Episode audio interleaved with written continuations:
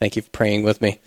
I'd like us to read the entire passage together before the sermon. And if you're able to, would you please stand as an expression of honor, recognizing that this is God's holy word? Revelation chapter 2, beginning at verse 12. And to the angel of the church in Pergamum, write the words of him who has the sharp, two edged sword. I know where you dwell, where Satan's throne is. Yet you hold fast my name, and you did not deny my faith, even in the days of Antipas, my faithful witness, who was killed among you, where Satan dwells. But I have a few things against you. You have some there who hold the teaching of Balaam, who taught Balak to use a stumbling block before the sons of Israel, so that they might eat food sacrificed to idols and practice sexual immorality. So also you have some who hold the teaching of the Nicolaitans. Therefore repent. If not, I will come to you soon and war against them with the sword of my mouth. He who has an ear, let him hear what the Spirit says to the churches. To the one who conquers, I will give some of the hidden manna, and I will give him a white stone with a new name written on the stone that no one knows except the one who receives it. Thank you. You may be seated. So, when Meredith and I were first married, our first Christmas, I was not yet a very accomplished gift giver.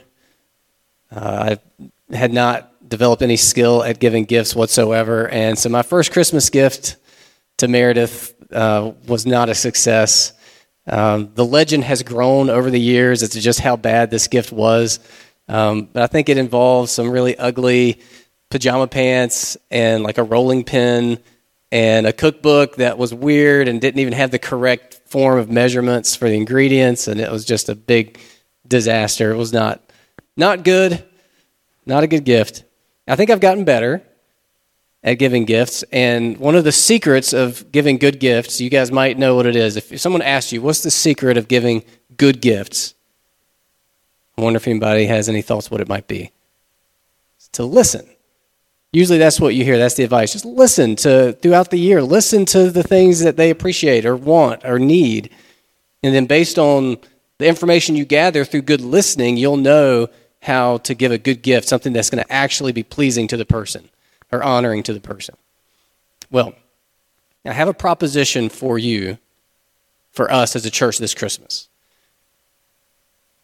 Will you commit with me to listen to Jesus Christ and give him good gifts based on what we hear from him in his word this Christmas each Sunday? We are not a large church and we don't have the resources of a large church. You know, we used to have a full choir, and we just don't have that many singers anymore. It's hard to put on a major cantata and things like that. It's hard to do major programs. We don't have sports complex to run a big sports program like some of the mega churches do. We don't have there's no fog machine. Actually, we did used to have a fog machine. I found it was in the youth building. I think it I think it was more used for comic purposes than sincere ones. But this is something that we can do. We can listen to the Lord Jesus Christ and respond obediently and faithfully in a way that honors him and pleases him. And that's the very most important thing. So, will you commit with me this Christmas that we'll do that together? We're in the book of Revelation, and I realize as I read that passage, some of you may have been scratching your head. This is a weird first passage for Advent. Uh, two years ago, we began the book of Revelation during Advent, and we've not made it real far. And this might be the last Advent that we stay in Revelation, but I think that the way these passages will arrange themselves this year is going to be really good for us if that is our commitment, that we want to listen to the risen Lord Jesus and respond well chapters 2 and 3 are these individual letters to churches directly from Jesus to his churches. And as we listen in on these letters, we're going to learn a lot about what he cares about. We're going to learn a lot about what he values, what he wants from his churches. Often churches will scramble and they'll come up with all kinds of things that they want. But what does Jesus want from his churches? We're going to listen well through these passages. It's going to time out perfectly because we did two of these last year. That on the last Sunday of the month, we'll finish the last of these introductory letters. And so I'm really excited about what we're going to see. And what I want to encourage us to do obviously, as Christians, we don't want to get so distracted by the hustle and bustle of the season that we forget Jesus altogether. But I think another pitfall we could accidentally fall into is only remembering Jesus as he was and not listening to Jesus as he is. It's such a sentimental, nostalgic time, and that's good, and we want to remember the miracles of his birth. But we don't want to do that to the neglect of listening to him now. Because as we will see, he is no longer a baby in a manger, and he's no longer humble riding on a donkey, and he's no longer bloodied on the cross and he's no longer dead in the tomb. He is resurrected and ascended to the right hand of the Father, glorified and very much in charge of his church, very much involved in his church. Each of these letters begins with a short introduction, and they each capture a different facet of the risen, glorified Jesus Christ. The first one talks about him as the one who holds the seven stars in his right hand and walks among the seven golden lampstands. These are the, um, the churches. He's involved, he holds them in his hand, and he walks among them. He's present.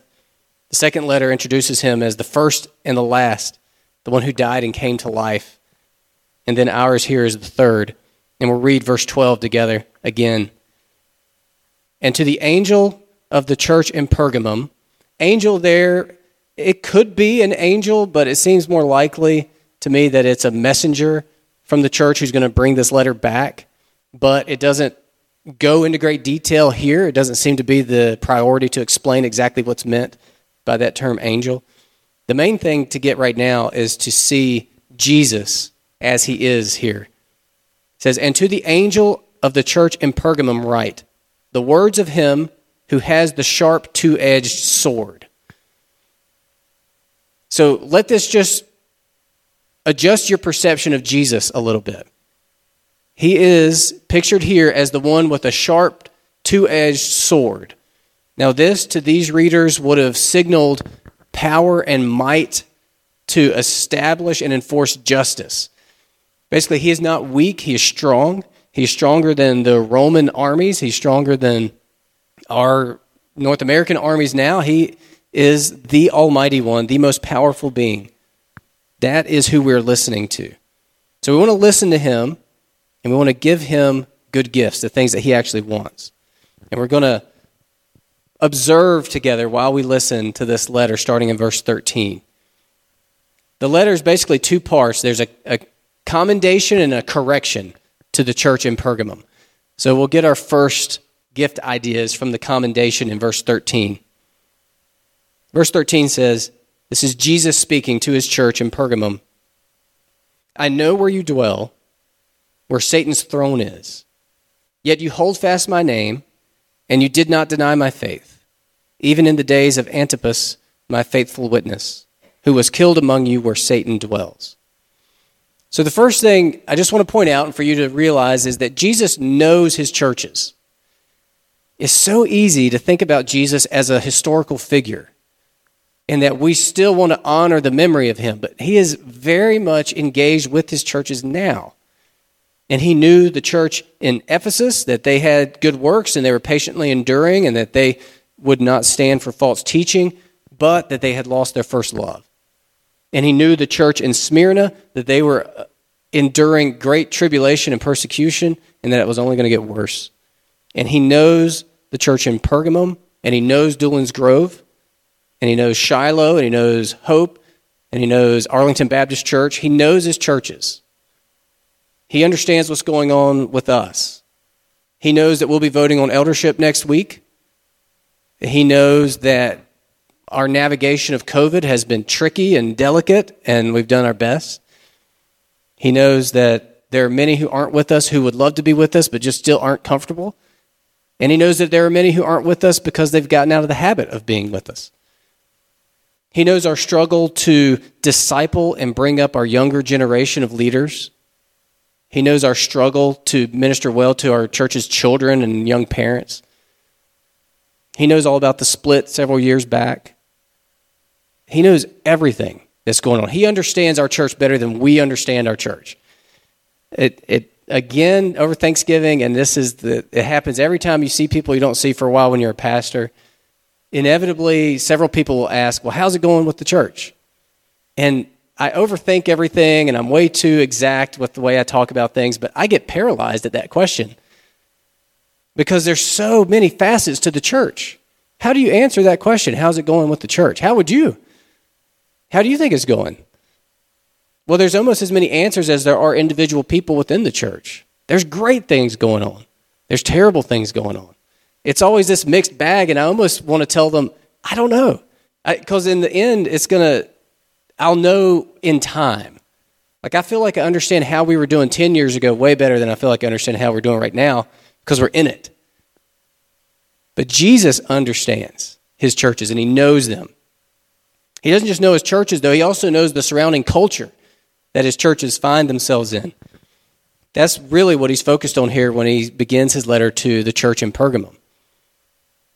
He knows our current climate of division and tension and confusion and fear in our culture here as a church in Charlotte, North Carolina. He understands all that. He knows how we feel there's a shift happening in our place in the community and culture as Christians. He sees the way our community and our, our institutions are dismantling the foundations of humanity brick by brick. He sees and knows and understands all of that. And when he looks at Pergamum, he knows that these Christians are basically living in Satanville. He says, I know where you dwell, where Satan's throne is. And then there at the end, he mentions again where Satan dwells. You live where Satan lives. You live where Satan himself is in charge of, of everything. Now, again, he doesn't elaborate and explain what that means, but we know a little bit about Pergamum from history. I didn't just know it, I had to look it up. I don't want you to think I'm smarter than I am. But Pergamum was a center for all kinds of pagan idolatry and all the immorality that went along with pagan idolatry. They worshiped Zeus and all the other usual suspect false gods that they worshiped back then. But even more prevalent than that, it was a center for emperor worship. They worshiped their national leader, the emperor, as a god. They would call him God and Savior. And they, they didn't just like accidentally worship him by placing him too high on a pedestal, they literally worshiped him like a god. And it was pretty much mandatory. To worship the emperor was patriotism, to refuse to worship the emperor was treason, and you could be killed for not doing it. Now, I don't think that worshiping our national leaders is really a big issue in our church, at least not in an overt way. And I wasn't even really going to go into that during this sermon, except last weekend, my friend Travis, the pastor at Shiloh Advent Christian Church, and I drove up into the mountains of Virginia to meet with some youth leaders from our region. And it got dark. I mean, it's probably only 7:30, but it was dark and we're winding these country roads to get up to this campground where we're meeting, and we come around a corner, and there, all of a sudden, at li- and I don't exaggerate when I tell stories, at least a 35 foot tall Donald Trump. I really think it was about 35 foot tall. Donald Trump was there when we went rounded the corner. Now, I don't know the motivation of the person who went through the trouble of figuring out how to procure a 35 foot tall Donald Trump. I don't know where you would get it, but a lot of effort went into that. And so I thought, with that fresh on my mind, let me just mention be careful not to fall into worshiping your national leaders. They're just men, women like me and you, fully flawed. They'll be gone in a decade. Don't worship national leaders. Okay? Some nations do that. They did that, they made it official. You worship the emperor but not these folks at Pergamum. They did well and they withstood and they didn't do that. It says, I know where you dwell, where Satan's throne is, yet you hold fast my name, and you did not deny my faith. So here's our first gift idea. If we want to listen well to Jesus and we want to learn what he wants from us as a church, here's the first one from this passage. I'm going to give you three because I always do threes. I can't help it. Publicly identify with Jesus by name. That's the first thing Jesus appreciates, wants from his churches, is that we publicly identify with him by name. That's what they did. It says, Yet you hold fast my name. Even though you live in Satanville, there's so much idolatry and emperor worship going on. You didn't go along with it. You held fast to my name, the name of Jesus Christ, even though that might have gotten you killed. And as we find out as we read on, it did get one person at least killed. You held fast to my name. They were under incredible, hard pressure to at least notch down Jesus to be just another God alongside these gods and alongside the emperor, and they didn't do it. They held fast. This fellow, Antipas, was a faithful witness, and he was killed among them, most likely because he refused to go along with it.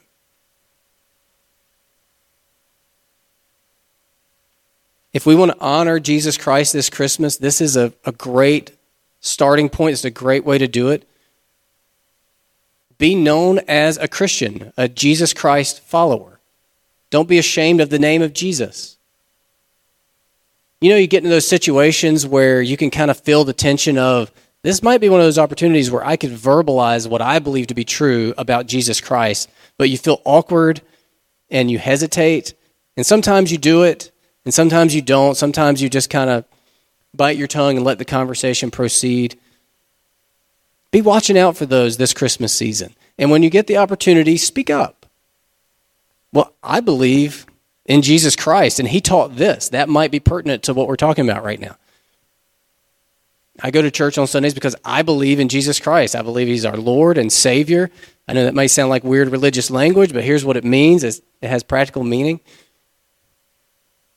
Just be open about the fact that you are with Jesus. That's a simple thing. Hold fast to the name of Jesus. The name is the public identity, the public persona, the public reputation of Jesus Christ. Even if it's awkward, even if it's uncomfortable, even if it makes you unpopular, even if it means that you might lose your job, even if it means you might lose your life, don't let go of the name of Jesus. It's unlikely that you'll lose your life, which brings us to the second gift idea. They held fast to his name and they did not deny his faith, or in other words, they did not deny their faith in him. The first gift idea is to publicly identify with Jesus by name. And the second is to recommit to everyday faithfulness to Jesus. Just recommit yourself this Christmas to everyday faithfulness to Jesus Christ. And here's what I mean by that everyday faithfulness. We are not under hard pressure to deny Jesus as our Lord and Savior. Now, that may come, and there may be pockets where it's more uncomfortable than others, but we're not really threatened with the loss of life if we refuse to worship anyone or anything else other than Jesus like they were. But we're under soft pressure to let go of the name of Jesus and to let go of faithfulness to him. And soft pressure, I, I actually think, might be a more effective tool of Satan to cause Christians to let go of Jesus than hard pressure.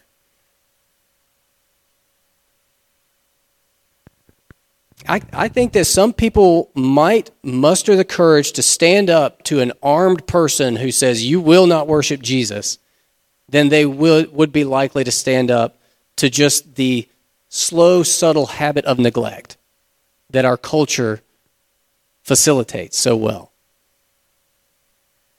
I think a, a direct threat to us would probably mobilize Christians to be here, whereas an indirect seduction lures Christians away from here. And I think Satan's pretty sharp, and I think he knows that, and I think his plan has been pretty effective with large segments of the church. So let's focus on everyday faith. just the everyday stuff of being a Christian. Recommit to reading your Bible. Recommit to praying and depending on the Lord. Recommit to being here on Sundays. Just the everyday stuff. Recommit to bringing your children up in the discipline and instruction of the Lord. Recommit to honoring your mother and father. Recommit to loving your neighbor. Just the basics of everyday life as a Christian. I know we all love launches. I've talked about this before, but there's something about human beings that we love launches. We're launching a new program. We're launching it. We're not launching anything here. We're returning to the basics, recommitting to the basics. And that is in itself a pretty radical thing in a world that is completely designed, our culture is completely tailored to encourage you to let go of everyday faithfulness to Jesus. There are so many distractions, there are so many things that seem more urgent, so many things that seem more appealing. And before you know it, you've let go, and in that way, you've denied the faith. So, what does Jesus want from his churches? He wants us to publicly identify with him by name and not be ashamed of it or afraid to do it. And he wants us to live in just everyday, Monday, normal Christian faithfulness to him. I really want to distill that down to just one just recommit to being at church on Sunday mornings. You'd be amazed at how much flows out of that one commitment. I'm going to be at church on Sunday mornings, and then I'm going to respond to what I hear in God's word through the week. You'd be amazed at what can come from just that. But again, our world has taken that away. Schedules have taken that away. We talk, our, my kids are getting involved in sports now, and I just remember that there used to be no sports even on Wednesday nights because everybody went to church. And there certainly were not sports on Sunday mornings. But, you know, our culture, bit by bit, takes it away.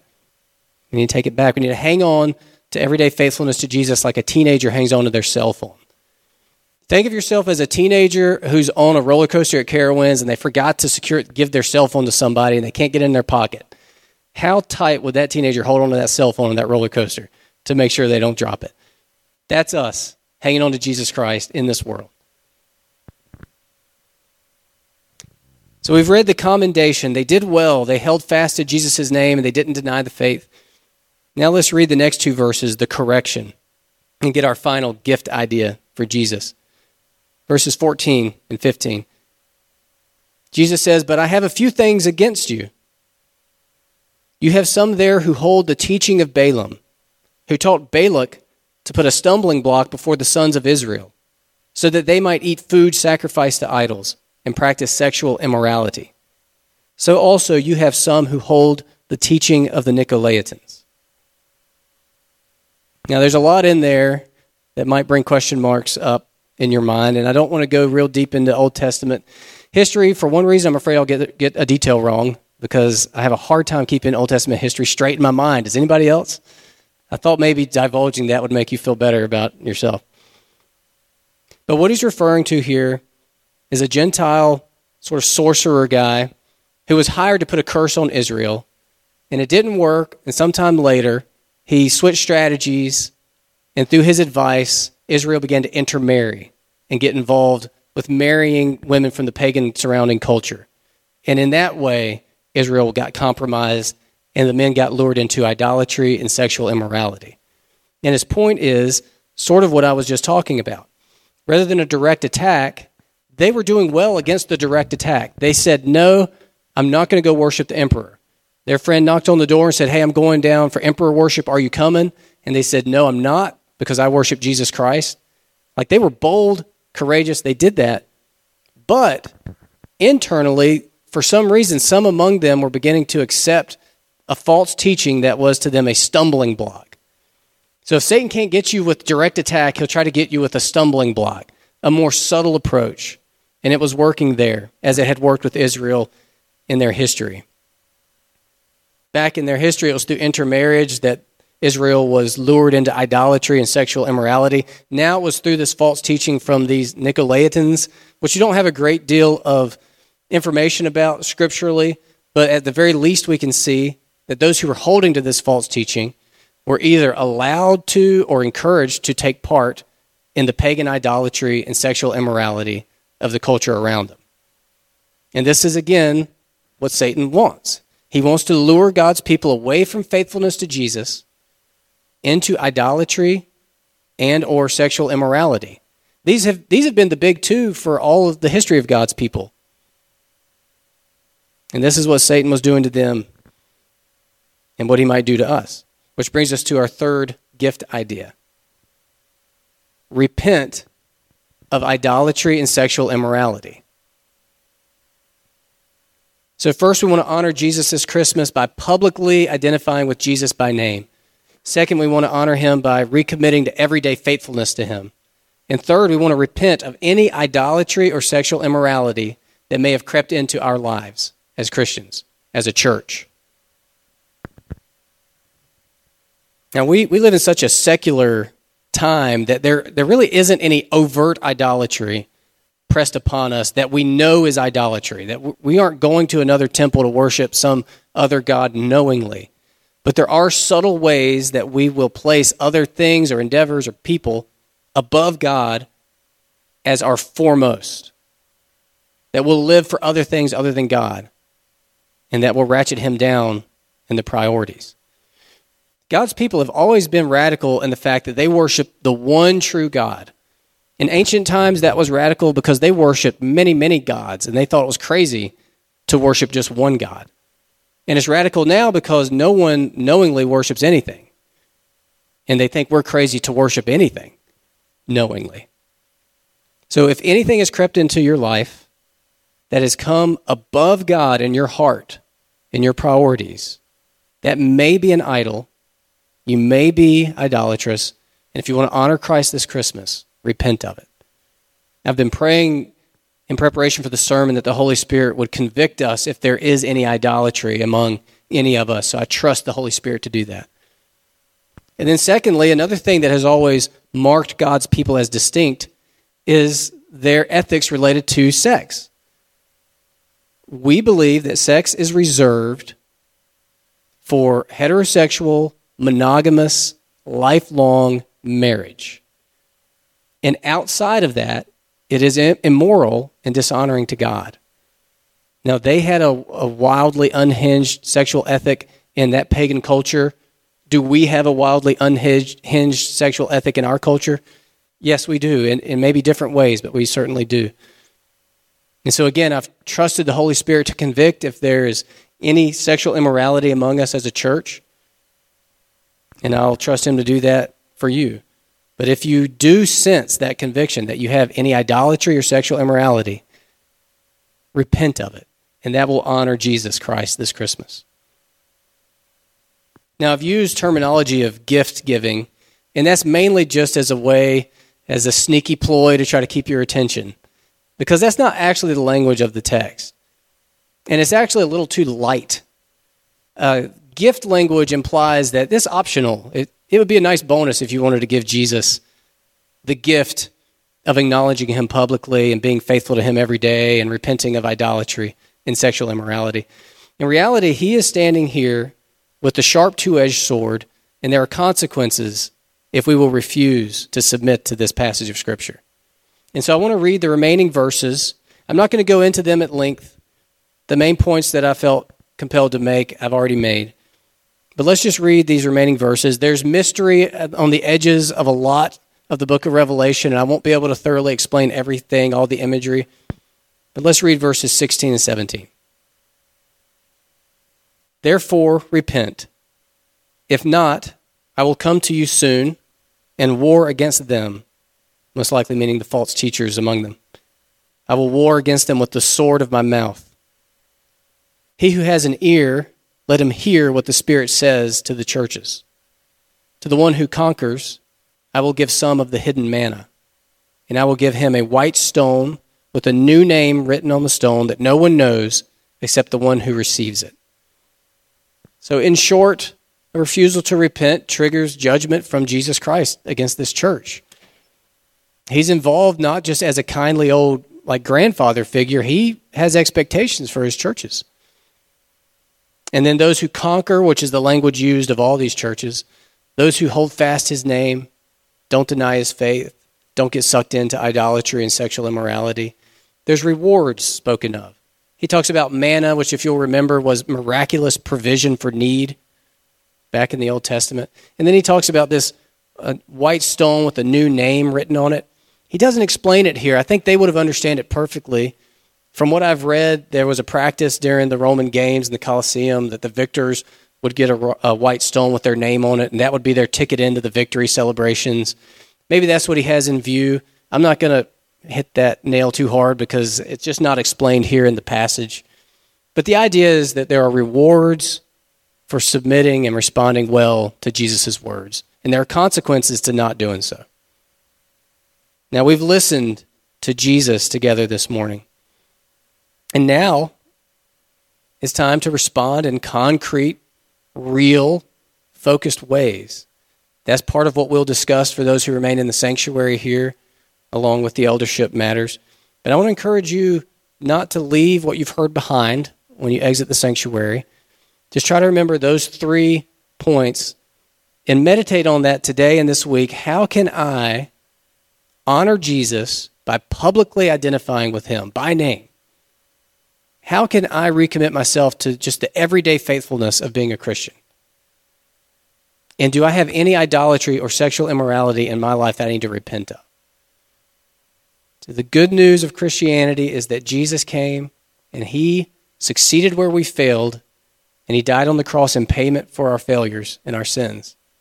And so when we repent and confess and receive his forgiveness, we're empowered each time to be a little more successful at living the Christ like new life that he secured for us on the cross. So let's pray for God's help in these things together right now. Father, thank you for giving us this passage of Scripture, this word from Jesus to his church. And I pray that we would have ears to hear. And I pray that we would hear what the Spirit has said to his churches. And that we would respond with full hearted desire to honor Jesus Christ above all else. Lord, help us to hold fast his name. Help us not to deny his faith. And help us to repent of any idolatry or sexual immorality. In Jesus' name, amen.